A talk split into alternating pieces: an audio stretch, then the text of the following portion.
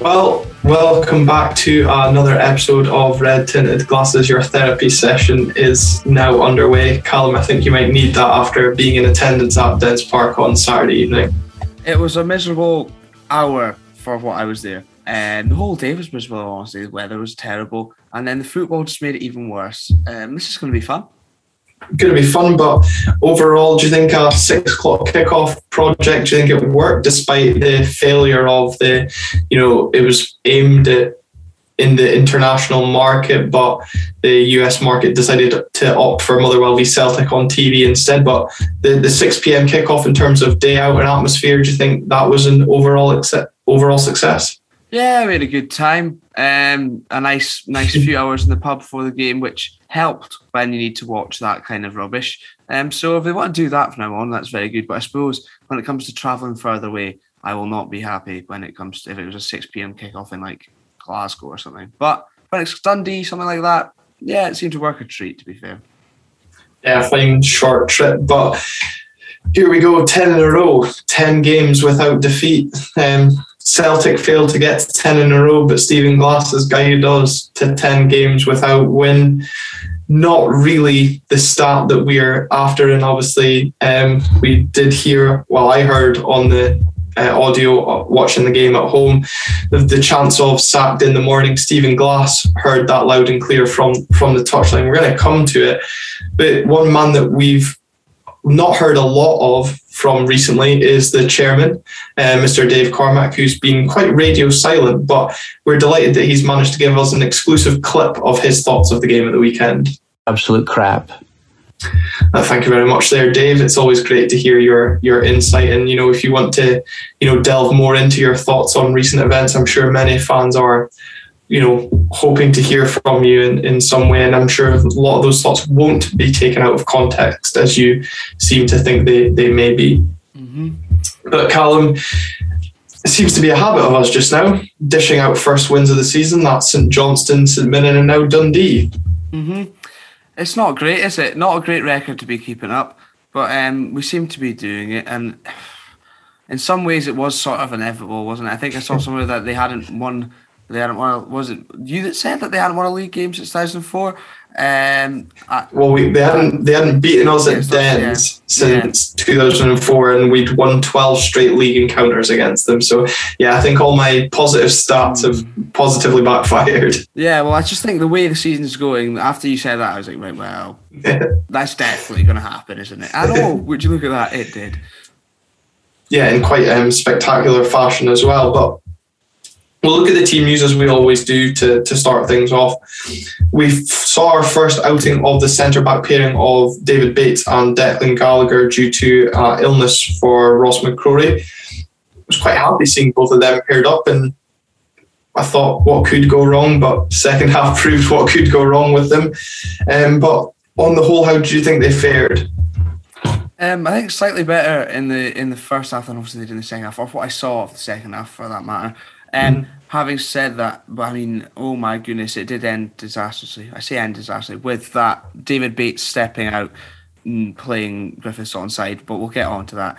Um, I think it. I mean, we had no choice other than to try it, but things haven't been going well with any partnership really so far this season, and it appears that this one's going to carry on in that fashion.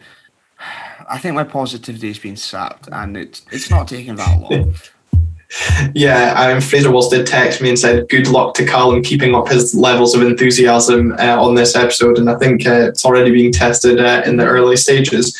And then we should say, you know, you you've said you only saw sixty minutes. You, of course, were at the game, mm. but you know, had I you know, likewise as you been at the game, would have probably walked out at 2 0.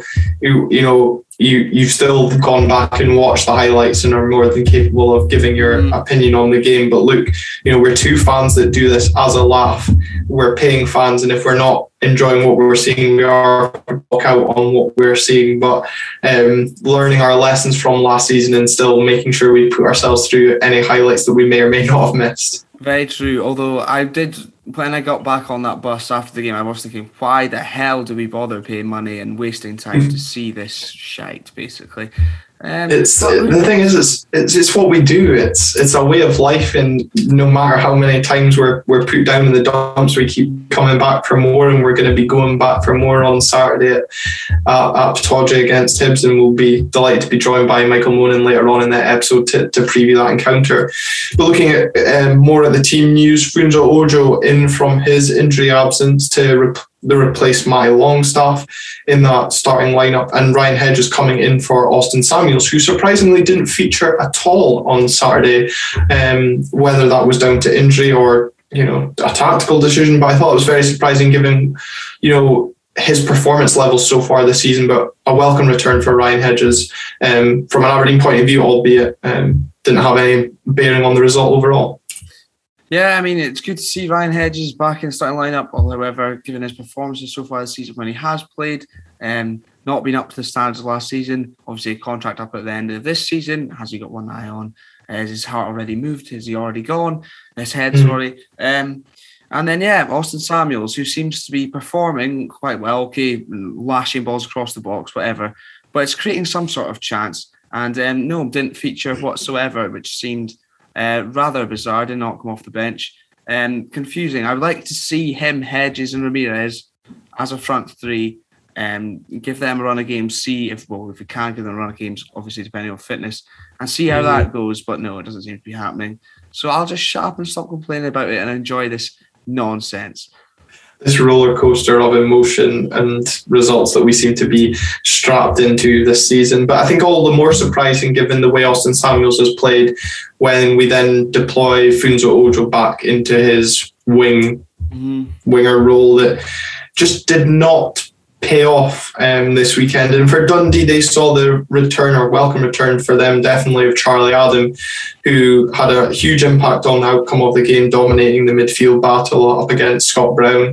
I think we're going to come on to, I've got in the talking points later on the show, Scott Brown's leadership qualities and are they severely lacking as well this season? Um, and they also um, got the benefit of Leigh Griffiths starting up front after his um, suspension um, disciplinary hearing for the flare incident against St Johnstone was postponed. And, well, you just knew that as soon as he was available, what he was going to pose a threat. And it was just all the more inevitable, as you said, based on my stats, but it was all the more inevitable that Leigh Griffiths was going to be on the score sheet as well. I mean, even though his patchy form over recent years and questionable off the off the pitch antics, to say the least, mm. um, it he always seems to turn up against us and somehow uh, get on that score sheet. Obviously, we know that too well from uh, last season with a late equaliser. Um, Good point. Um, it was it was always going to happen. He seems to just haunt us all the time, and it was even more. It was even worse. The fact you know, was most of the fans have spent most of the, t- the day um, having a go at him uh, once again for those off the pitch alleged antics, whatever, however you want to say it. And then mm-hmm. he goes and punishes us. And it was in the typical Leigh Griffiths fashion. We've seen it so many times over the years. Um, just very, very frustrating, but not at all surprising. No, not at all surprising. And on the game itself, the first half, well, if the game was going to be marketed to the American um, audience, I think they would have turned off very quickly to find something else to watch because the first half was, it's fair to say, very dull and very uneventful. Um, you know, I've I've written down what for me stood out, and it was all that was shown on the highlights in the end as well. When I watched them back just before we came on to record, just to refresh my memory, Luke McCowan stinging the hands of Gary Woods inside the opening ninety seconds, um, and then the Christian Ramirez header, which was um, well cleared off the line from Leigh Griffiths. But those chances aside, I don't really remember anything of note. And I was actually quite disappointed with the way we approached the game. You know, Victoria had said in our preview episode that Dundee would probably go back to a back four, which is what they did against Rangers and looked a lot more solid. And they they did that, and Charlie Adams was pulling the strings in midfield. And we just couldn't get anything going, I felt. I don't know about you being at the game, but you certainly watching at home, I was yeah, it was it was a very frustrating first 45 it was frustrating, and it sort of just echoes the, the previous nine games prior to that. Um, but it seemed it seems at times in those in those run of games we you know where we're creating chances, it was more a case of not taking them. Whereas it, at the weekend, it was more of a case of we couldn't create anything. We could barely get a grip on the game, let alone create anything, which is mm-hmm. now growing even more of a concern given the run of games we're about to go into as well. Um, mm-hmm. But no, I totally agree. Yeah, basically, I think Ferguson had a shot that went wide. As that's the only other thing I can think of. Um, and of course, it was Griffiths that headed off the line as well. By the way, and you barely ever see teams have players on the post. So I'd like to make the point that that's the benefit of having them there. So at least there's that. That's the only consolation. Yeah, because I don't think Legsons was getting across to that um, to to say that either. But I, you know, Victoria touched on the importance of Charlie Adam to the Dundee team, and he said if he was half of it, he was walking into that Dundee team regardless. I think you just saw from that opening 45 how much Dundee have missed him this season. You know, some of the balls he was spraying wide was was causing us problems. But also from an Aberdeen point of view, when I look back at what or how Dundee did against St Johnstone at the hands of Michael O'Halloran, I was just so disappointed we didn't get the ball on the deck. You're like to Johnny Hayes, Ryan Hedges, and that's why I thought we you know the you know the decision not to play Austin Samuels was a strange one because the pace and directness caused Dundee problems, and we just didn't see that at all in the first half. Not at all. It is very very concerning. I, I think you're right to mention Charlie Adam again. They're pulling the strings as he came back in. Um, I think for Dundee, if they've got him and Griffiths in a chance, they probably got half a chance in um, quite a few games, given the quality they can produce. But mm-hmm. you're right, um, we didn't really have a go at them enough. We didn't stretch them enough um, at all. Uh, I think we dominated ball over the 60% possession. Then you look at the lack of chances created. It's just a massive concern. And mm-hmm. I do, I do agree. I, I would love to see Austin Samuels given a proper run of games. Um, just so so bizarre that he didn't even come off the bench. Perhaps tiring Dundee uh, defense didn't happen. Yeah. Very concerning. Yeah, and you know it's actually um, a comment that was brought up after the the preview on on YouTube. Um, so thank you, you know, to those of you that provided feedback there on our YouTube channel. If you're enjoying the content, just remember, as usual, we say hit that like and subscribe button. Thank you to those of you subscribing after that most recent video. But but the point was raised that is is the football we're playing this season, Callum? Is it attacking football or is it you know you know side to side we're not actually being creative you, you know you just touched on there about the 67% you know possession that we were maybe getting from the game but is that just because we're doing a lot of nice passing from one way to another are, are we actually creating with this you know ball retention that we're doing I think we have seen it, especially at the start of the season. Um, I think we have seen sort of a more attacking, free flowing play. But it is a good point to make, especially in that last game um, a lot of it was more sort of just ball retention rather than actually going anywhere with it. I think mm-hmm. throughout this spell of these these poor running games, there has been signs of that attacking football. Um, obviously, it hasn't paid dividends, unfortunately. Yeah. But um, I think it, it, I think Saturday especially is a growing concern that it is more just we're retaining the ball, retaining possession, and not not doing much with it. Um, I think that sometimes we do miss that lack of directness. I'm not saying hoof the ball up and hope for the best, but a bit more intent, a bit more urgency at times um, is perhaps desired. Yeah, I think a lot of the times, and it was evident against Celtic, um, for me was how often we wanted to recycle the possession by, you know, going back to our centre halves and starting the, you know, phase of play again um, which was rather frustrating when there was maybe a better option uh, in terms of going going forward with the ball. Um, so yeah, first half and what was I think uh, you know going to always be a, a, nervous and a cagey affair given the, the, the run of form both teams were going into this game on, and probably the importance for both James McPake and Stephen Glass, and obviously you know the fans of both teams, knowing that getting the three points was going to be you know hugely significant in terms of the outlook of their season going into the next run of fixtures. And, you know, something we touched on again in the preview about the importance of the first goal and whether or not that will lift one set of fans and drag the other down and also give the, the, the players that momentum. And you did feel as that first half wore on, that was going to be the case. And you thought, right, we're in at halftime nil nil. Let's come out and, you know, put ourselves in the ascendancy. But we were attacking. The the play quickly broke down, and Paul McMullen with a terrific ball over the top, and Dundee having only scored one in six in coming into this meeting, found themselves in front when Leigh Griffiths firing through the legs of Gary Woods. Now, I don't know about you at the game, but certainly the angle being shown on TV seemed to indicate Leigh Griffiths was offside. Um, but you cannot afford a, a player Leigh Griffiths. That is the quality he he possesses, and like you, you, touched on there, he punished us last season in that that last minute equaliser at Pittodrie, but punishes again by giving Dundee the lead um, in this game.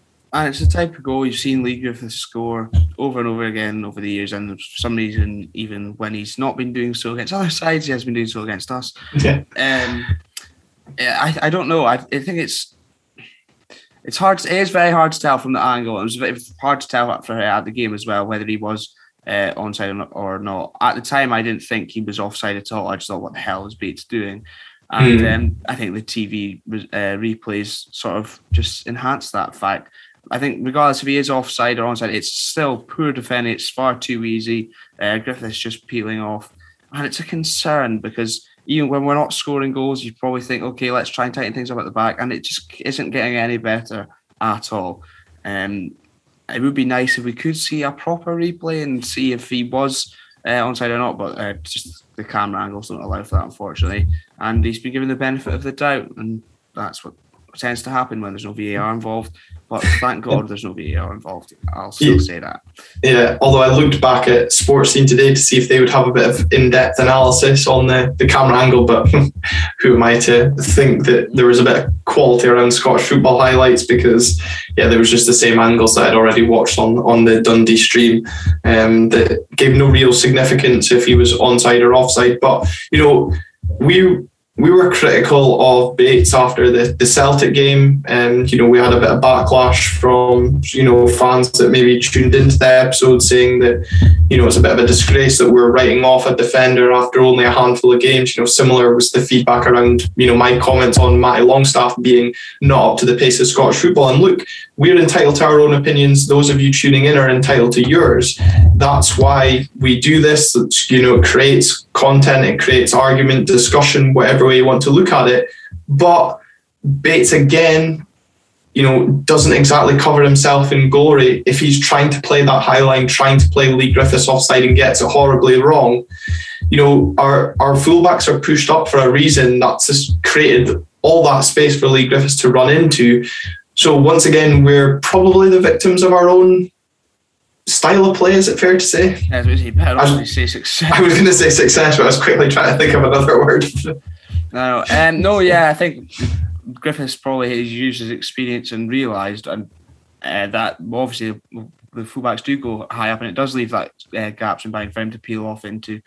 And uh, yeah, he's punished us. Obviously, Bates does try step up, gets it wrong or whether the linesman gets it wrong. Regardless, um, it, you got to play to the whistle, I suppose. Yeah, exactly, very true, and it, it didn't go well, and it's frustrating with Bates because he came on against Motherwell. It was against Motherwell he came on and he looked mm-hmm. really, really good. He looked we looked way better with him uh, in that defence, and then since then it just has gotten a bit worse. And I suppose there is still you know, I guess he might still be getting up to speed, having not played for so long for Ham with Hamburg. But there's only so long you can use that excuse, and mm-hmm. it's not just him.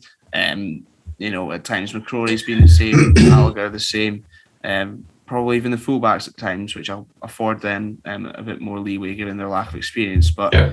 um, roll on Andy Considine getting back is only the conclusion I can come to, which it's not great when you're having to rely on like a 34 year old um, now, but that's the position we're in, unfortunately. Yeah, is it a coincidence that we have not won a game since his um, injury over in Azerbaijan? And I suppose there's, a, you know, we've had our opinion there on Bates. I suppose we should equally, you know, raise some question marks around Gary Woods for that goal. Um, I know there's been a hot topic of who should be our number one. That goal, for me, I don't know. I would like to see it again from maybe behind the goal because uh, you know it goes through Gary Wood's legs. But that's the type of save I always think Joe Lewis does really well at. You know those sort of one on ones where he comes out, narrows the angle, spreads himself really well. uh, we never really seem to concede a lot of those with Joe Lewis in goals. Uh, uh, you know, and I'm not saying that the reason why that goal went in was because Gary Woods is there, but can you apportion any blame to that, or do you expect Gary Woods to do better with that shot? Um, I do agree in the fact that if it's Joe Lewis, you probably expect him to go out and make the save. I think it's unfortunately the way it goes through his legs, I suppose. Mm. Um, I don't want to put too much blame on Gary Woods. Uh, I think otherwise, other than well, again, perhaps second goal maybe because he's in better positioning wise, um, but he hasn't really done too much wrong. In fact, he hasn't really been tested too much um, since coming in, and it just seems to be picking the ball at the back of his net. uh, I don't know what that says about him, but I think in the first place he shouldn't be put in that position, and if he makes a mistake, then it's obviously going to be costly every single time. Uh, yeah, essentially, which I think it's a shame. It's true as well. I suppose when you're going to expose your keeper to you know opportunities like that from an attacking point of view you'd you'd be expecting the striker to finish those chances nine times out of ten you know one on one with the keeper like well. yeah absolutely and you know when you're thinking a team that's only scored one in six going in today take the lead you think, is it going to be our day? Of course, knowing our record with clean sheets.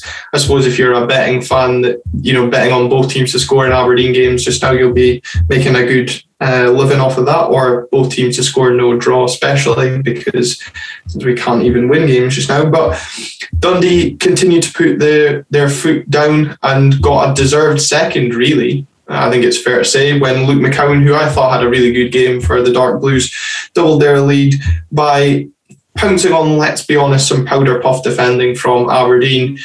Lewis Ferguson hooked a clearance high into the air. Charlie Adam out jumping and out muscling Funso Ojo in the air to win the header, with Luke McCowan picking up the scraps before playing a neat 1 2 with Jordan McGhee and taking the return and burying it past Gary Woods under no real pressure not really into the corner, but I'm not sure if Gary Woods is a bit unsighted. Mm. But my first take from that goal was who the fuck is closing him down and why the fuck does he have so much space? Um, was really my disappointment in that goal rather than thinking the keeper should do better. The red mist has descended. Yeah. Um, no, I, I would agree. And then it did prompt an immediate um, walk out from the ground towards the bus. But um, yeah, it's just poor defending. As you say, I think powder puff, very good word to use. Um, just so sort of half-hearted defense. It, that's it, that's been the case for the whole season essentially. It's just half-hearted efforts to sort of put not nobody really putting their body on the line, nobody mm-hmm. taking the onus upon themselves. And yeah, I think perhaps Wood maybe unsighted. I think his position's a bit questionable to start with, but um, well worked Dundee goal, and they took advantage of our frailties once again. Yeah, and I think you know you know we're going to come on to it shortly about the the questions around Stephen Glass and, and his future, but this is where I feel sorry for Stephen Glass because once again it is a, a, a really disgraceful goal for us to concede. You know, as an Aberdeen fan, when you see goals of that manner going in, you think, what the hell are you doing in training? What the hell are you you know speaking about is there any communication going there? Is there anybody wanting to fight for that jersey that you are all wearing that we as fans would take pride in wearing our, ourselves if we were on the pitch? There's just no fight no desire no effort to get in front of that shot to block that shot. And that was for me the biggest takeaway of that goal. And it's just been the story of our season, especially over these last 10 games, is how cheap and how easy we are letting teams score against us we haven't even taken the lead in a game since the 15th of August, for fuck's sake. You know, it's just the stats are getting worse and the run of games coming up are, are not exactly favourable. And I think that's possibly why we saw the, you know, the tide turn uh, in the way it did in the stands um, during that game because this was probably the game, and no disrespect to Dundee, was the game that we saw as three points to kickstart our season. And you know, if we can't get three points against the basement team, are we really expecting to go into Saturday and get three points? No. but I think you're right. I think you're right in that especially it's even more frustrating coming off the back of an international break as well, a good time to regroup. Um, a few weeks on the training pitch, hopefully to get things right, work on things that have been going wrong in this run of games, and it just seems to be the exact same again. But I think you're right, and obviously we'll come on to it later. But at what point do you take hold the players accountable as well? Because as you say, nobody willing to put a body on the line, um, no one taking ownership, and it's just it is pathetic. There's not really not really another word for it. There, there's not, and it's just you're you're almost you know the manager ultimately will be held accountable for the results but you're you're totally right. When do we start holding players responsible? Because they're the ones that are sent out to carry out his instructions. So are they have they or have they given up the ghost? It, you know we're going to come on to it shortly but you, you're looking at the the so-called leaders on this this pitch. Gallagher was a captain at Motherwell. Ferguson's probably one of our most experienced players in terms of appearances for Aberdeen. Scott Brown came in and he was the supposed dedicated leader. Where is that? I looked at what Dundee were doing, and Charlie Adam was barking out extru- instructions, pumping up the players, whipping up the crowd. I see nothing from that from Aberdeen, just a whimper. And yet again, it's now ten without without victory. And you know, it got to the point on Saturday during the three o'clock kickoffs. I was delighted the Ross County lost because it meant they didn't close the gap to us. Is this where we are just now in the season? You know, taking joy in, in losing the Mallard next season. I know that is really sad that if we have to rely on that to prop us up. Um, I take I take no joy in losing the Mallard in all if anything, if we both go down, I'll be happier. Um, no, obviously not. But I, it is it is a sad state of affairs when you're looking at other teams to sort of prop us up um, and keep us away from that. It was a bit of a cushion, yeah. Yeah, it's it's not great, but it's the state of affairs just now. It is, and I suppose when you go 2 0 down, you're looking for a reaction from the bench. You need something inspiring to to change things up. You have obviously walked out by this point. Mm-hmm. Um, and let's be honest, you weren't the only one, judging by the pictures, there was a, a fair exodus from the away end. But the substitutions that we went with was Marley Watkins for Johnny Hayes and Niall McGinn for Funso Ojo uh, for me, the probably most uninspiring change when you're 2 0 down away from home uh, and looking for something. I, I mean, that's nothing against Niall McGinn for what the impact he had, if any, on the game. But you're just thinking, look, from what we've seen of Austin Samuels compared to what or what little we've seen of Niall McGinn this season, it just did not make sense. No, at that stage, again, it's totally nothing against Niall McGinn, but it's look it, you mm-hmm. at that stage you're probably looking to inject a bit of urgency into things, a bit of pace against a potentially uh, leggy Dundee side. And um, that obviously didn't happen. And the decision to not even take on Samuels even later than that is just totally bizarre. uh, and I guess at least good to see Marley Watkins back in the mix.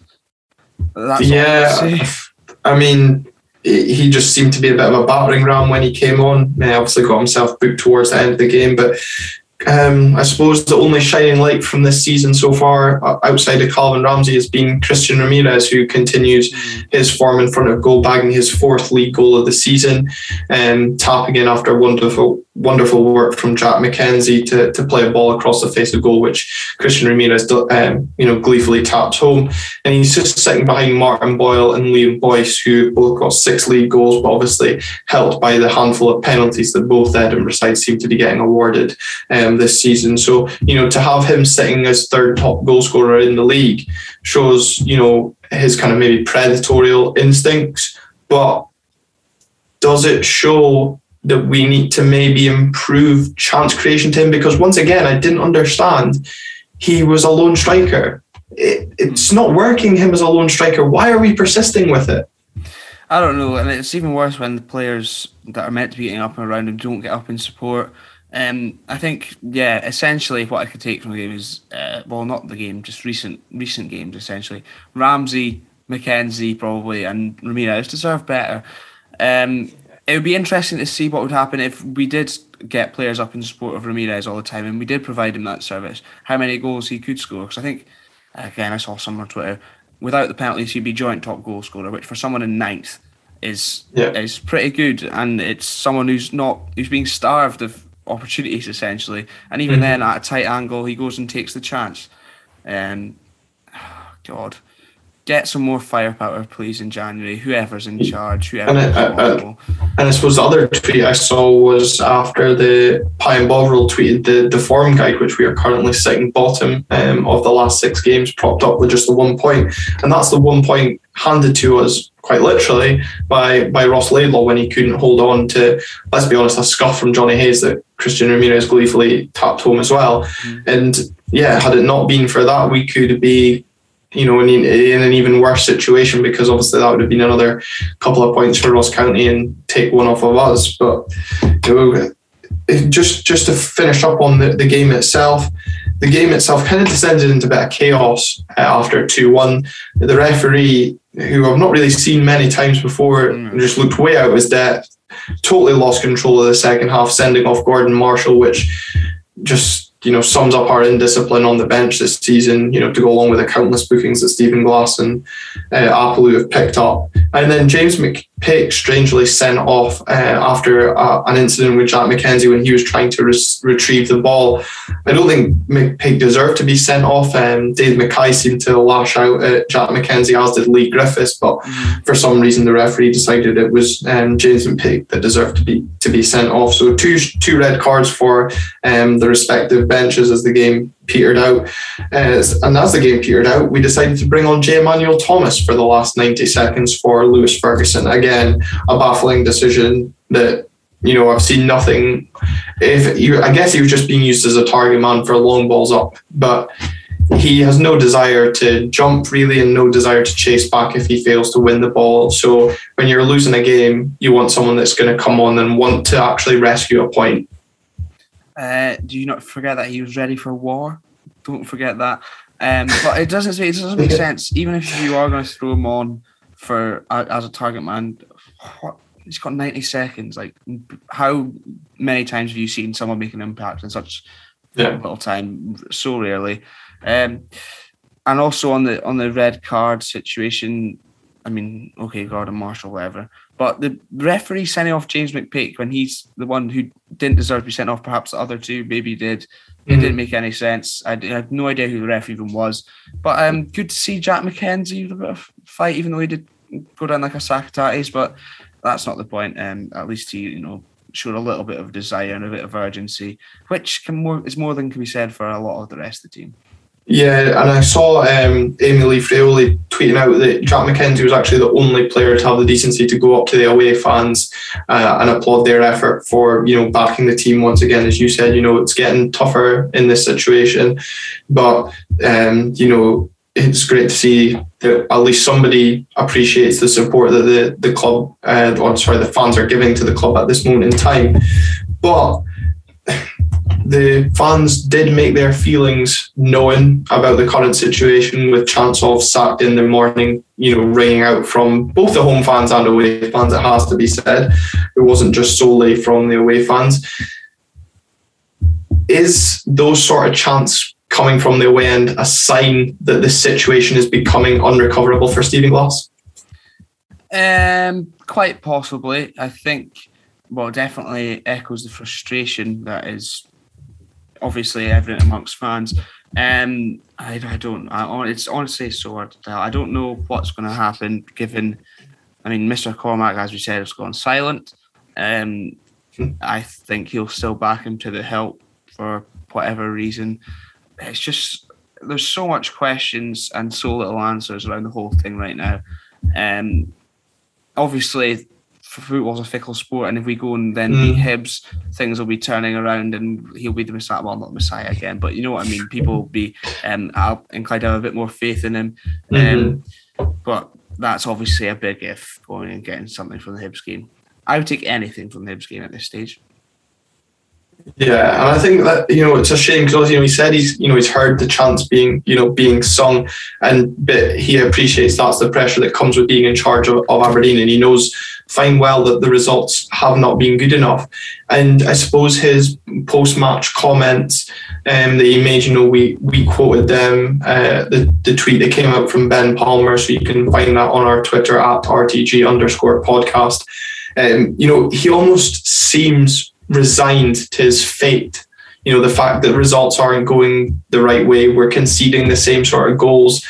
And you know, the manner of the goals that we're conceding isn't something I suppose he can do once the players cross that white line. Mm-hmm. Are we needing to see a bit of step up of responsibility from the defense and players that are playing currently? Because I look at the way the midfield went, and that's the second game, you know, where Scott Brown's kind of been bullied out a game. The Motherwell game was probably another example where didn't really stamp his authority.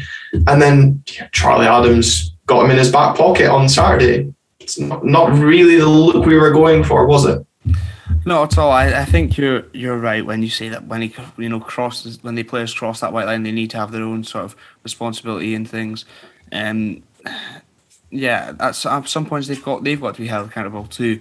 I think you're right in um, looking at Scott Brown. I, I don't think recently we've perhaps seen you know when in these sort of runs of form, you'd like to think he'd be the type of person when the back's up against the wall to get the team going again. I don't think we have seen it. Obviously, it, it's not just up to him at all, and perhaps maybe he has also been stretched too thin regarding the player coach sort of thing. But mm-hmm. um, it, it is a concern, perhaps something uh, well that uh, needs addressed. Will it be addressed? Who knows? But um, you'd like to think we'll be able to get more out of Scott Brown, even at his age. Because um, even though if his legs go or whatever, you'd like to think he still has those leadership qualities and things, which we aren't really seeing so much just now. And I suppose it's all well and good being short and you know short and chirpy to the media as he was in the pre-match um, press conference that you know a lot of the fans you know buy into when he was you know just giving back one word answers because he didn't want to you know build up a media storm of pressure around the game. It's all well and good doing that, but if you can't back it up on the pitch, well, you kind of look a bit stupid. You know, I don't know if Cormack thinks the fans are stupid, and you know, and I think his comments around the appointment of Stephen Glass are now what is going to come back and bite him ultimately.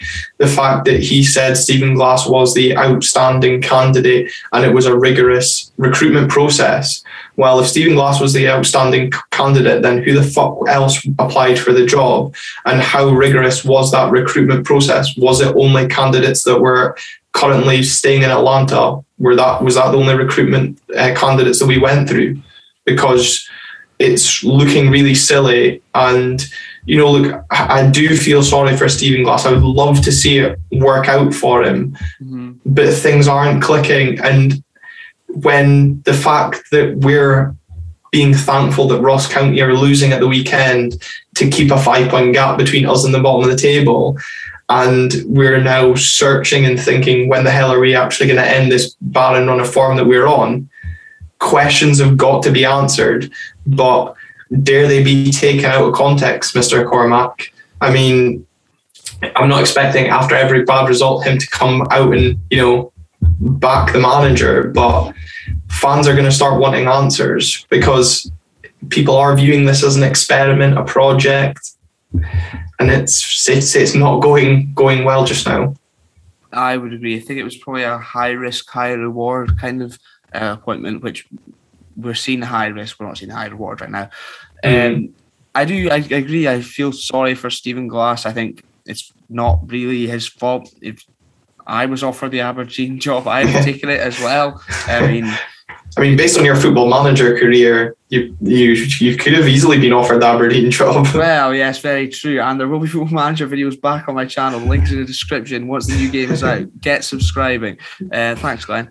But um, I, I I also do, obviously he does this. Every manager should be afforded time. I think often they're not. It's a result of business. I guess I get that. Mm-hmm. Um, but now we're it's sort of at the stage where we're not even seeing the signs of like something being there. We're sort of all regressing a little bit. Um, that's mm-hmm. when the concern sort of really kicks in for me. Yeah, and I suppose the concern as well is is how much more time do you afford this project if results aren't going to improve?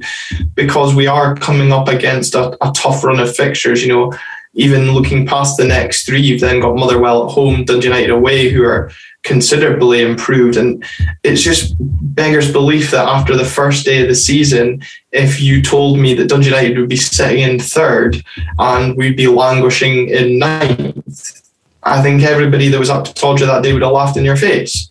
But they've, you know, managed to pull a string of results together. They've shored up their defence brilliantly, not conceding. And okay, they're just Saturday aside, you know, winning games one 0 they're picking up points. We're not. And then you know it's a it's a trip to to Parkhead to round off that next round of six fixtures.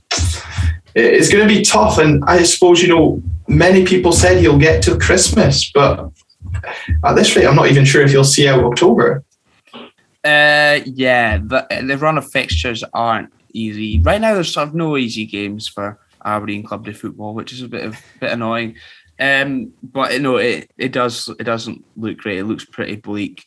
I mean, as I say, obviously, if we go out and get a result against Hibs, there will be sort of belief in some way again. Buys him um, time, doesn't it? Does it? If, you, exactly. if we get a result. Exactly, and also then if you get well, yeah, you get a result against Hibs, then you know the fans will be up for it a bit more, the players will be up for it a bit more. Um, and yeah, go and get a result like Broxton. Yeah. Yeah, and then it's no problem, and then there's a snowball effect. But yeah. weirdly, that is sort of the way football works. After 10, 10 bad results, if he goes, say, we go and beat Hibs, even in a terrible game, and we scrape a 1 0, and then we go Ibrox and somehow shit house a point, then that's brilliant. And then the whole thing's turned around. Um, not saying that'll happen, but I mean, you get. But that, I suppose that is just the fickleness of football. That if we were to go and get a couple of positive results, mm-hmm. you know, things start look rosy. It is totally right. But when we can't see that coming from what we've seen over the last 10 games.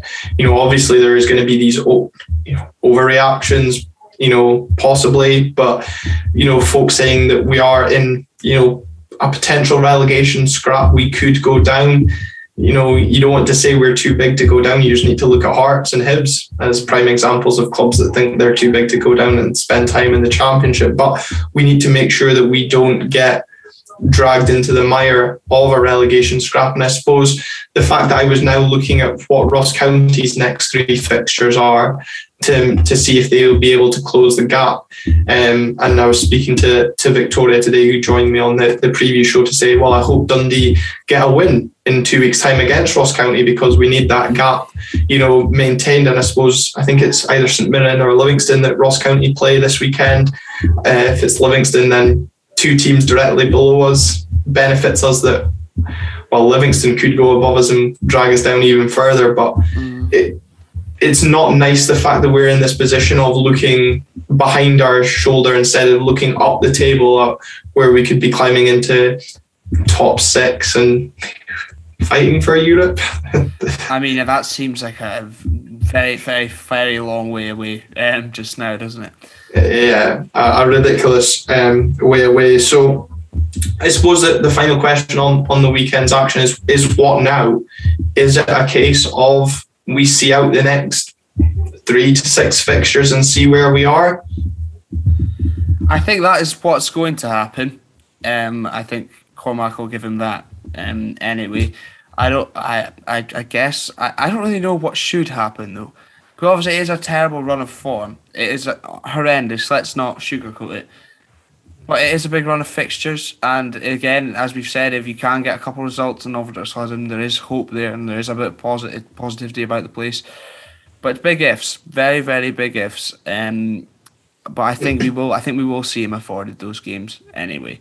Um, I think the, I think the biggest risk is that we don't get dragged into by let's say you know Christmas time because um, if we were you know languishing still ninth, tenth, and there's only a couple of points between us and the say the relegation playoff or bottom spot, you're then probably forcing Cormack's hand to go and spend big to get us out of mm-hmm. what is a, a, really poor situation. Probably something he doesn't want to do, um, based on you know current financial situation that is is going on with focuses of maybe trying to put money elsewhere into new stadiums or and whatnot. But you know, he said he'll back Stephen Glass. Well, let's see if that happens in January if, if Glass is still around. I, I, unfortunately don't think he'll be afforded those six games. I think failure to failure to pick up, let's say, four points out of our next three games um, would see him gone. I, I, I, think, as I think the animosity that has been started to be come from the crowd will become too much. Um, you know, obviously we're we're away to speak about the the Hibs game on Saturday with the politically motivated decision to say that there's going to be less than 10,000 people turning up for these games. Well, I think, you know, based on current results, that probably be the case. And, um, but we might see that extend further on into the season if these results conti- uh, continue. I would definitely agree. Um, uh, interesting you say about the four points in sort of the next three games. I think there might be an ego stopping that happening, and sort of this is my man. We're going to see it out, kind of thing. Well, that's my concern. Mm-hmm. That we are not a play piece for Mr. Cormack, despite how nice your teeth look. Um, like at the end of the day, this is a club that us as fans, you know, live and breathe. And, you know, you touched on it as well, you know, we pay our money regardless to travel up and down the country. Uh, you know, there'll be those of you that are tuning in that, you know, put extra money in through the DNA project. There'll be maybe some of you that are even shareholders or whatnot.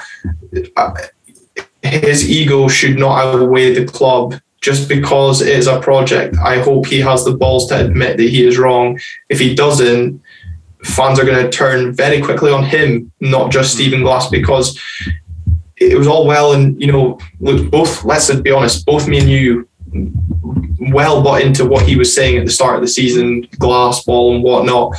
He talks a good game, but at the end of the day, fans aren't mugs, and that's why I, I hark back to the the comments around the recruitment process on Stephen Glass they're going to come back to bite him very badly if things don't improve very quickly. Because look, Dave, fans aren't fucking idiots.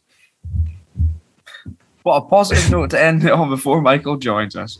Well, it's fucking true. Look, you know, we're getting frustrated at what's going on. And, you know, if he just wants to tweet out that he, you know, things won't get taken out of context, well, we'll just go back and find quotes that you've found previously and, and look into them instead. But let's hope that we're not discussing the manager's future even more after the weekend's game.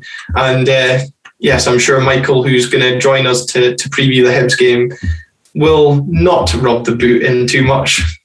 And as we said, joining us for the Hibs preview, returning as always to speak all things Hibs is Michael Monin. Michael, thanks for getting out of bed to join us. Yeah, you're welcome.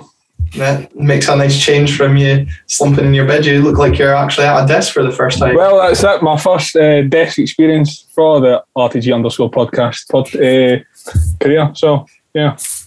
Yeah, well, take this, you seriously. Yeah, well, I hope folk take you seriously as well as uh, Aberdeen entertain Hibernian Football Club club this weekend as the Hibees travel north, and there's only going to be 800 uh, Hibs fans in attendance due to, as we've just touched on, the political motivated decision to um, only allow or, or say there's going to be under 10,000 fans in attendance. Now, Obviously, we've touched on that's probably going to be down to a poor run of form that might affect the, the home fans' attendance. But but Michael, it's it's a bit of a shame, and I think you know from a financial point of view, from from Aberdeen, kind of shooting ourselves in the foot by only restricting the away fans to, to 800. It's disgraceful.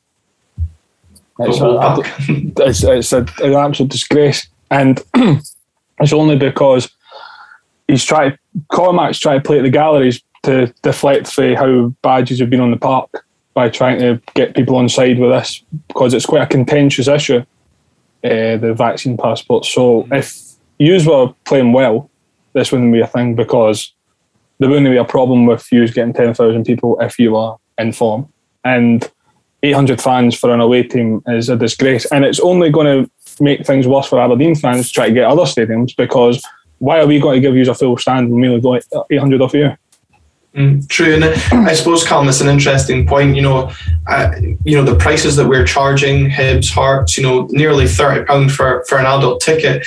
You know, we, we just touched on there about you know current finances and that. Can we really be affording to to stop fans attending games. And what are we going to do from a home fan point of view? Because other than the games that were restricted so far this season, which I think was just the Dundee United game, all our home attendances have been over 10,000. So are we just going to stop the normal fan that does not have a season ticket from from buying when we reach a certain point, or are we just going to suddenly announce the the attendance and say, "Oh, look at that," look, as if by magic? Mm. It does seem it seems very odd. I think especially I think given the Hibs form as well, they probably bring a very decent crowd, and especially when you're charging them quite a lot of money, um, we are shooting ourselves in the foot, and it seems silly just to avoid a few vaccine passport checks, which you know I don't even know. I, have have you been to any events where that's been? I, am just I was just about to no. say that. Um, firstly, we sold the allocation in four hours,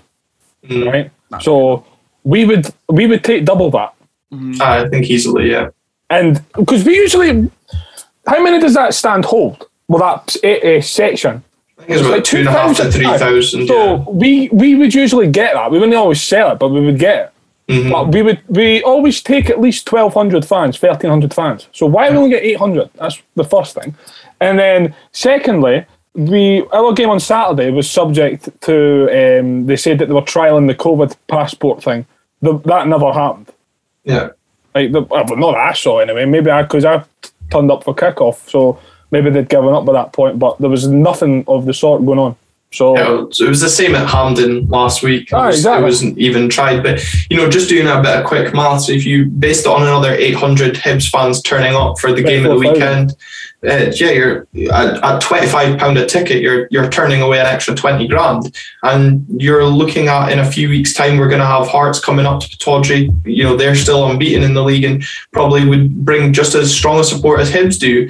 You know, it's just mind-boggling that we're turning away nearly you know fifty thousand pounds from these these clubs because we want to to find a loophole that will you know prevent some some checks going in going in place. It it's just a, it's a strange one, and I think it's not fair on you know the match day going fans um, that would go, and it, it is going to ultimately affect home and away fans. And I think Michael, you know, you raise a very good point because Callum, we go to Hibs the weekend before Christmas. Mm-hmm. That is going to be an away day that most of us look forward to, regardless how shit we're we are come December time. Um, and and I think yeah, it's going to be a shame that we will likely see a you know response from Hibs and cutting our allocation for that game. Yeah, I mean, we've seen going there in previous years at times selling out the full stand, and now it probably will be cut. And as you say, it's a very desirable uh, away day, a Saturday in December, um, in the gear up to Christmas, people in the festive spirit. Um, uh, and it, it, it, we will just shoot ourselves in the foot by it, our allocation will, allocation will likely be reduced, perhaps with Tynecastle as well in future. Mm-hmm. And yeah, it's just it's all it's didn't none of it seems to make much sense, you know, in my opinion it's also if we win the semi final against Rangers. I was going to say this is also um, hoping that you um, shit the bed against Rangers at Hampden. That would mean an Aberdeen fan wanting Rangers to win. Not at all. I just want a good day out before Christmas. yeah. Um, right, let's take a look at his start to the season, uh, Michael. Uh, a very positive start so far, albeit um, two defeats in a row, a controversial defeat at Ibrox, um, which saw Ryan Porteous uh, sent off in controversial fashion, followed by Dundee United's first win in Leith since 2014 as they swept aside Jack Ross's side 3 0, seeing the Hibees slump to fifth in the table. But overall, you must be fairly content with how Hibs have started the season. Yep, absolutely. I think we've been. I, I mean, the Ibrox game, I think, because we were all over them till till Ryan Porteous got sent off for winning the ball, mm-hmm. and then. Um, then we just capitulated really. Uh, but ten men again, ten men at Ibrox when we had no fans there, just we were sitting ducks really. And then the Dundee United game, I don't know what went wrong there. That was the worst. Honestly, I, that is the worst I've seen Hibs play since Terry Butcher, and that is a long time. So yeah. that that is a long time, and that is a lot of bad performances in there, and it was worse than them all. uh, but I think I think you're. I think you're. I think.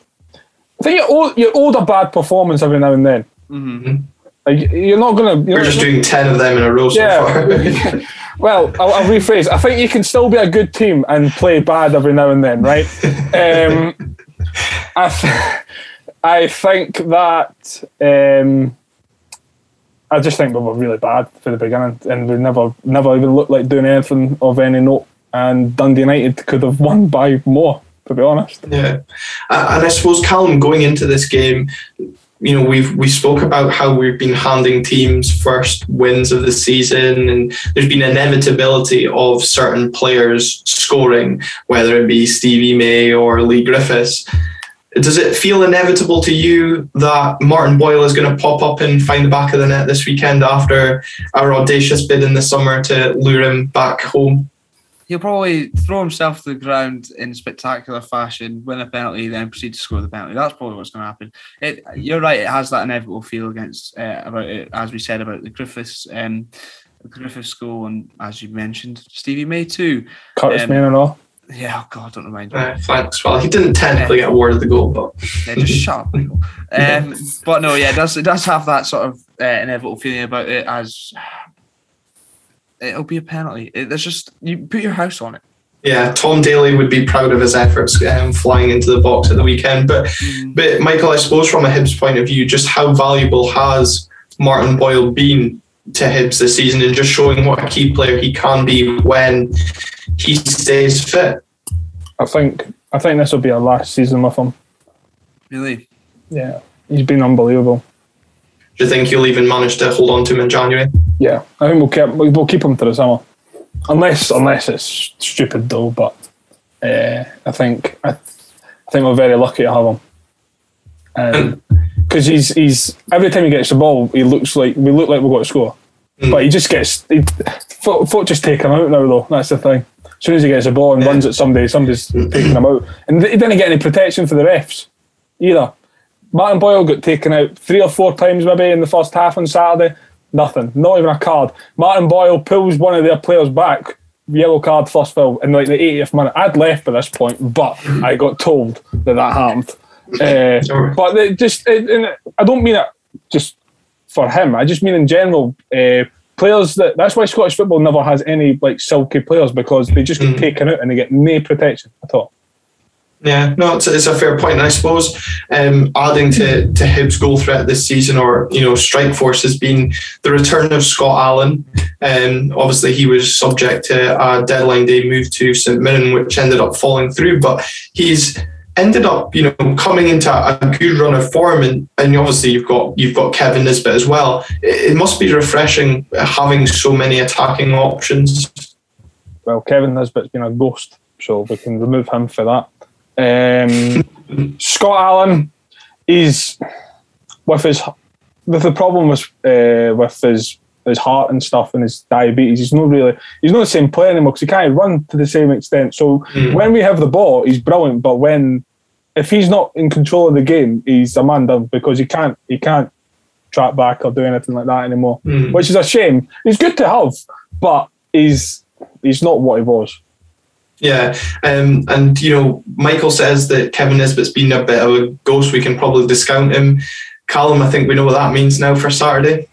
Oh yeah, uh, he's nailed on to score as well. um, can't wait for that. Looking forward to that. And then Michael will be so smug. Um, brilliant. What more? I, I, think no, I'll probably be a bit harsh on, uh, on this, but I think he's he's not suited to being a lone striker. Mm. He need, mm. and he's missed Doidge. We've missed Doidge by the way, but he's missed him in particular mm. um, because he he needs somebody to, to do the, the stuff that Doidge does.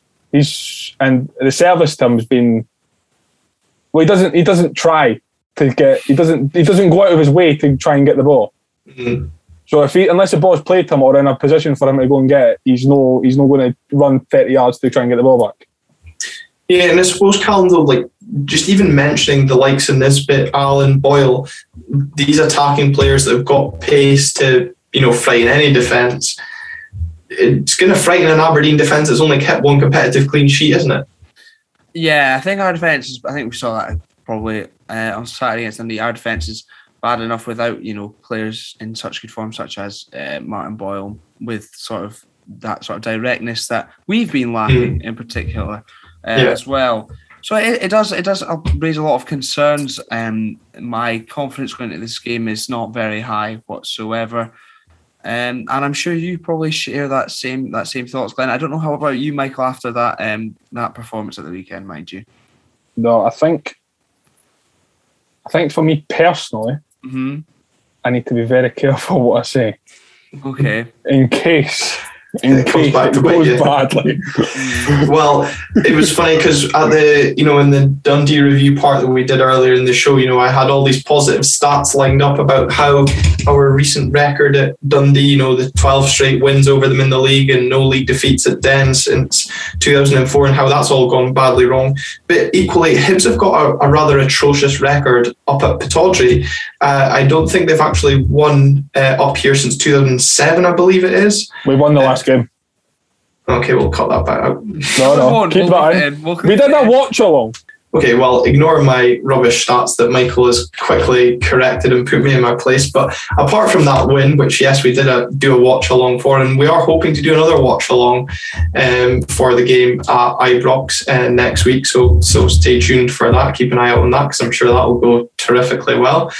Um, but yeah, Hibs don't have in general a good record up at Pittodrie, do they, Michael? No, no, we don't. Um, I have been a, a couple of draws. There's one draw, the nil nil one, when uh, Jamie Maclaren missed the penalty, and Joe Lewis was at the penalty spot before Jamie Maclaren got there. Um, Good to see you're still not over it. and then we've been beat on a couple of Friday nights. Of And then- Flood. Yeah, well, yeah, that night. Um, and then the Gary Mackay Steven one. And then the one at Christmas time when we played you a week before Christmas, £30 a ticket, half past 12 kickoff on a Saturday, and we were 3 0 down after 40 minutes. We had those daft hats on. yeah, which you kindly threw over to Callum at the fence. Yeah, donated my hat, donated it. Um, yeah, so no, our record's are abysmal, really. And, It's and pointing Callum, towards that. Sorry, it's all pointing towards that other Hibs then, isn't it? yeah, and I suppose that's what I was going to say. You know, given the, you know, the all all stats pointing towards something favourable for Aberdeen, the way our season's been going just indicates we should probably have a degree of cautious optimism, maybe for this game. I don't even have cautious optimism for this game. I have You, you've none. no optimism. I'm just cautious. That's all. Yeah. um, that's the only thing that I'm going into this game. Um, it would. Uh, who kn- I honestly don't know what to expect from this Aberdeen team um, anymore, uh, other than not much. Essentially, um, any optimism I had maybe a month ago, uh, it's basically now been sapped after Saturday. So it probably would be sod's law that after me saying all this, will I'll be made to look stupid by Stephen Glass's uh, tricky reds. Well, that's fine because after me looking stupid about two minutes ago, it'd be great if you could, you know, fill up and look stupid as well. Oh, it's very possible. It's always possible me looking stupid. But no, it it makes it a laugh, Luke. And um, I suppose, you know, for having no optimism, the point I made about the Dundee game um, pre-match was how vulnerable Dundee looked from wing play and ex- exploiting their wing backs uh, defensively really poor. And for those that, like Michael, have watched Hibs constantly this season, um, or have maybe tuned into the State of Scottish Football show that, that I also do on a, a Monday night, um, will have probably seen that or heard of the fact that Hibs have an obsession of conceding goals from crosses this season. Now, we didn't do our homework against Dundee and didn't exploit the fullbacks and, and you know use that that pace that we that we have. Hopefully, we're going to do our homework this weekend and be able to swing a good ball into the box. Allan Russell, I'm looking at your coaching for set pieces in particular, and exploit a Hibs defence that seems to be quite vulnerable at crosses. Is that is that fair to say, Michael? Yeah, it's really annoying. we lose the same goal every week, and it's and it, the thing the thing that annoys me the most, right, is Jack Ross was a fullback when he played. So surely, of anybody to understand how to defend a cross, it'd be him. And surely, with a keeper that's about six foot, you'd like to see him come and command his box. See the game. See the game that we uh, when we did the preview when I was in my bed, Mhm. and I said to you that I was not convinced about Matt Macey. Mhm. he is allergic to coming off his line. Honestly, he's six foot seven, and he doesn't come off his line. what? Wait, what? Why? Like, and it's always, and it'll be the ball coming into the six yard box, and it just doesn't. It just stay, it stays there. And it's like, come and command your area. That's what we bought you for. Well, you saw that in the, I suppose, the winner at Ibrox when he doesn't come and command the box for the cross and then flaps it into the back of the net. So we'll be looking for more of the same this weekend with, you know, we've seen how good Christian Ramirez can attack a ball into the box. Callum, I suppose we didn't get the break in the terms of the, the chance he had in the first half we maybe just need that little bit of luck or that little bit of flappiness that, that certainly seems to come from Hibs keepers whenever they visit Pittodrie. Um, so we need a, a, a, bit of a turn, turn of fortune. I think we do. And uh, going by Michael's words, I obviously admittedly have not seen much of Matt Macey, but um, it sounds like if we're going to get anyone uh, to perhaps hand us a goal or do us a favour, it might be this man having said that, now knowing my luck, he might pull out the performance of like a worldie. Yeah. Um, or Michael, Michael, were you going to say that? No, I was. Just, I'm, I know. I was. I was. I wasn't going to say that. I was just going to say that he's shot stopper. He's a good shot, but I think all goalkeepers are good shortstoppers at professional I, level. It's, a, never, it's, such a stupid thing to say. Yeah, I know. I've, I've never understood it. I know. I've just said it, but it's such a stupid thing that people say that oh the goal is a good shot stopper. Well, he should be. That's why he's a goal. It's their job. Yeah, it's, it's an expression I've never understood. Yeah, well, at least we're all together on that one. I guess. And his distribution, don't get. Oh my god. Okay, well, hopefully we've seen our goalkeepers pass the ball out a few times, um, just to rogue attackers. So hopefully Matt Macey will do us a favour in that. But I don't have any confidence that we'll actually capitalise on such a thing. No, and it'll be interesting to see what changes we make from the weekend Callum. We didn't see Austin Samuels, whether or not he is fit enough to return. Ross McCrorie, another that missed out through illness and injury are, are you expecting to see changes from from the team that started the game on Saturday and going into this weekend's game? Um, I think so. I mean, we. I don't think there's much benefit from randomly chopping and changing when you're in this sort of run of form and hope that something sticks. I guess there has to be some sort of consistency. But when we are that bad, uh, I would like to see Austin Samuels come in. Will we see Jet come in? That no. Do you hope not? Absolutely not. Um, but I suppose it's a, it's a point that me and Victoria made on the, the preview show about both Aberdeen and Dundee failing to have settled 11s. And I think that's a, it's a good point you make, Callum, because it's possibly a, a factor that is kind of working against us just now, especially if you look at uh, defensively. It was another change in, in the defensive centre back pairing. But even up front, we spoke in the, the start of the season in the European games about the partnership Ramirez and Jet could work up. Mm. Ramirez is hardly getting a partnership to, to work on just now because it's the, the wingers are changing every game and we just can't get a settled side. And I fully expect it to be a different starting 11 that, that started the game at, at Dens that, that takes to the field at Pittodrie because things aren't working. And, and yes, we do need something to change, but I, am struggling to find out what it's going to be, and we are going to come on to our, our team lines. And Michael, I suppose Hibs will be looking for a similar form of consistency that that they had before this this recent blip. I think it's fair to call it. Yeah, absolutely. Um, blip. I, I think the Rangers game. I think that's an isolation, right? I think that's. I don't. I don't. I, I never. I expected us to win there. Dundee United game, absolutely. That was that was a shambles. but the, I, I, would say I would say I would say that uh, we should hopefully get back to where we were prior to the Ibrox game. Right. So, as a popular segment that has transpired with our opposition pundits, if we can call Michael a pundit at this rate, um, we're going to go through the starting 11. So, Michael, uh, we'll let you have the honours and take away with your um, Hibs 11. Right. Uh, Matt Macey goal. Despite you slating him heavily? We've got nobody else. Um, Paul McGinn.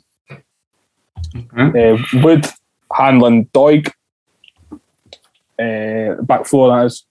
Uh, then midfield three of Jake Doyle Hayes, Joe Newell, and Scott Allan, Mm-hmm. And then uh, Jamie Murphy, Martin Boyle, and Kevin Nisbet. Is that Jamie Murphy, even though he was wildly appealing offside uh, for the Dundee United goal. Mate, what was that about? Can we go into this segment because that annoyed me? He played the guy the onside. pitch? He no, he played the guy onside and was like to the Elino. He was like, he was offside. I was like, I was shouting. I was like, mate, it was you playing him on. Absolutely, Miles. I thought possibly maybe we didn't see from like sports highlights, Ah. possibly that he was like off the pitch when it happened, but Aye. clearly I don't was think doing, that was was the doing a case. warm shouting at the Lino. Oh god, don't get the impression out. Callum, it was a very, very attacking lineup that Michael's named there. Certainly, your likes of Murphy, Boyle, and and the Hibs midfield's been very strong this season. If that was to be the the eleven that transpired to take the field, I would be be pretty worried about our the Aberdeen team that would go up against them. Ah, yeah, I would 100 percent agree. Um, it especially the front three. Obviously, Michael's not been very complimentary of uh, a certain Kevin Nisbet. We well, we do know what he is capable of, um, regardless. And if there's any defence that are going to give uh, afford him such a chance, uh, it will be ours. Um, Mm. And obviously, we've perhaps placed emphasis on our midfield this season. You know, look at Ferguson, uh, Brown, but they haven't really, you know, put in the performances we would perhaps like of them. And as you say, it's been key for Hibs that midfield. So um, Mhm. yeah, I, I'm just growing increasingly concerned the more we talk about this. Um, it, it's not fun. It's not, and uh, I'm just glad that the doing the Michael eleven didn't take about 700 takes. Mm. There's no pressure on the Aberdeen eleven that me and you are going to try and combine together for. Mm-hmm. Oh, combined together for goodness me. Here we go. Glenn, who would you Yeah. have in goals to start off with, first of all? Um, well, we touched on he's not really done much apart from picking the ball out of the net, Mm. and he's not really been tested. But I think in this game he'll definitely be tested. But uh, I'm going to stick with Gary Woods for another game. I think that is fair. Um, I mean, it, I wouldn't be surprised to see Joe Lewis come back in, um, given since dropping him, things haven't gone very well either. But um, I don't think he has done too much wrong. Uh, but Michael, I know you definitely want Joe Lewis to play, don't you? Play both of them. Play both of them. well, I think we need that to be fair. It's the only way we're going to keep a clean sheet at this rate this season. Um, defense, Callum, I think picks itself really. Um, probably does, yeah. You probably go Ramsay, MacKenzie, fullbacks, obviously, and um, I guess Gallagher and Bates because well, will McCrorie be back? Who knows? And Considine is unfortunately not with us, and Devlin doesn't exist anymore, so Yeah. that's great. Yeah, so we're going to continue with that with a back four with playing Mm-hmm. high fullbacks. Brilliant to get exposed by the pace of Martin Boyle. Uh, Well, that will be what happens. Despite Yeah. if we do, if he doesn't want, we don't want it to happen. That will be what happens. So Yeah, and I suppose Michael, it's probably something that maybe Jack Ross will have looked at from the weekend's game, the way Leigh Griffiths played off the shoulder of David Bates, and he'll probably just give that role to Martin Boyle. By the way, how far offside was Leigh Griffiths? Well, eh, I thought, whether he or was in, not. I, I thought he was in Paradise. He was that far offside. no, uh, yeah, I would. I'd like to think so. I would like to think so, but uh, I think I think I think we'll have a lot of the ball anyway. probably. That'll be interesting because it's a it's a possession based style of play that we like to to keep. You know, the results aren't going our way, but we seem, we seem to be winning the possession um, stats anyway. S- Something Get to put in our trophy cabinet. And Callum, what about midfield? This is going to be the interesting one, given what we were saying in the in the preview uh, segment there about Scott Brown's maybe lack of leadership in recent weeks. Mhm. It, it's not really a game that we can drop him for, is it? Um, no, not really. I think annoyingly none of these fixtures really coming up are. Um, I think perhaps you would like you would like to see him dropped. Would you, Glenn? Mm. Um, well, yeah, I was going to play Ross McCrorie in there instead of Scott Brown if McCrorie is fit and fighting, but uh, can you really afford to drop your captain instead? Especially Or when you've dropped your other, you know, the club cap Yeah, as well. yeah. We're running out of people to drop here. Um, I don't, I don't, I don't think he will. I think Brown will play. Um, sort of again of that kind of magnitude where we will turn to him. Um, despite you know maybe not being as effective as we'd hope so far this season. Um, Yeah. So I think Brown will obviously keep his place. Uh, likewise Ferguson, and then it leaves the other centre mid spot really. Also, you what are you going for a four in midfield or a three? I think go. I think a four-three-three, baby, and uh, I think probably o- maybe Ojo in the middle, and then I would like Hedges, Ramirez, Samuels. That's what I would like. I like it. I like it. Um, I did not afford Ojo a place in the team, but Wow. Maybe, um, did Mike did uh, Michael and miscounted my starting eleven, um, Hmm. hence the retake. So uh, we'll just stick with that. I had a full starting eleven on my piece of paper, and we'll go with what you've gone for because I've already given you enough editing work for this episode. But we will, will of course seem seamless to the viewers. I hope. Absolutely, as always. Um, and yes, Michael, it has been a bit of a shambles, but that's the story of the Aberdeen season Well, so far. and we were giving a light-hearted take ahead of the weekend because it's been quite a serious uh, first half of the, the show looking at the, the problems. But I'm strangely looking, I think I'm more looking forward to catching up with you, Michael, at the weekend That's- uh, rather than the, the game itself. That's why I've been very, very careful about what I've said. Because if we get beat, I'm going home. Oh, wow. I'm telling you now. it'll be unbearable though if Hibs win. Oh, I'm, I, no, I actually won't, by the way. I'm not actually that bad. I'll just be like opening pleasantries I'll be without the game and then it'll move on. Okay. Well, we will Which is see. even worse. Which is even more patronising. True. True. Although you never know, depending on how the game goes, someone already might have a round waiting for for the other by hmm. by the time full time comes. A pint of your tears would be lovely.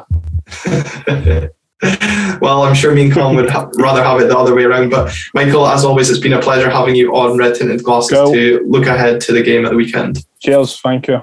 Thanks very much there to Michael Monin for joining us for the preview there. A rather light-hearted, entertaining look, which I think was maybe much needed after the seriousness um, and kind of misery that we found ourselves in, Callum. I don't think I could talk um, in the same manner for much longer um, after that, that the Dundee review. So yeah, I think a light-hearted preview of the game, perhaps before maybe a light-headed review, depending on when we record it. Very true, yeah. But thanks again for those of you tuning into the latest episode. Just remember to hit that follow, like, subscribe button, whatever it is you haven't already pressed. Make sure to press it. And thank you all for your continued support.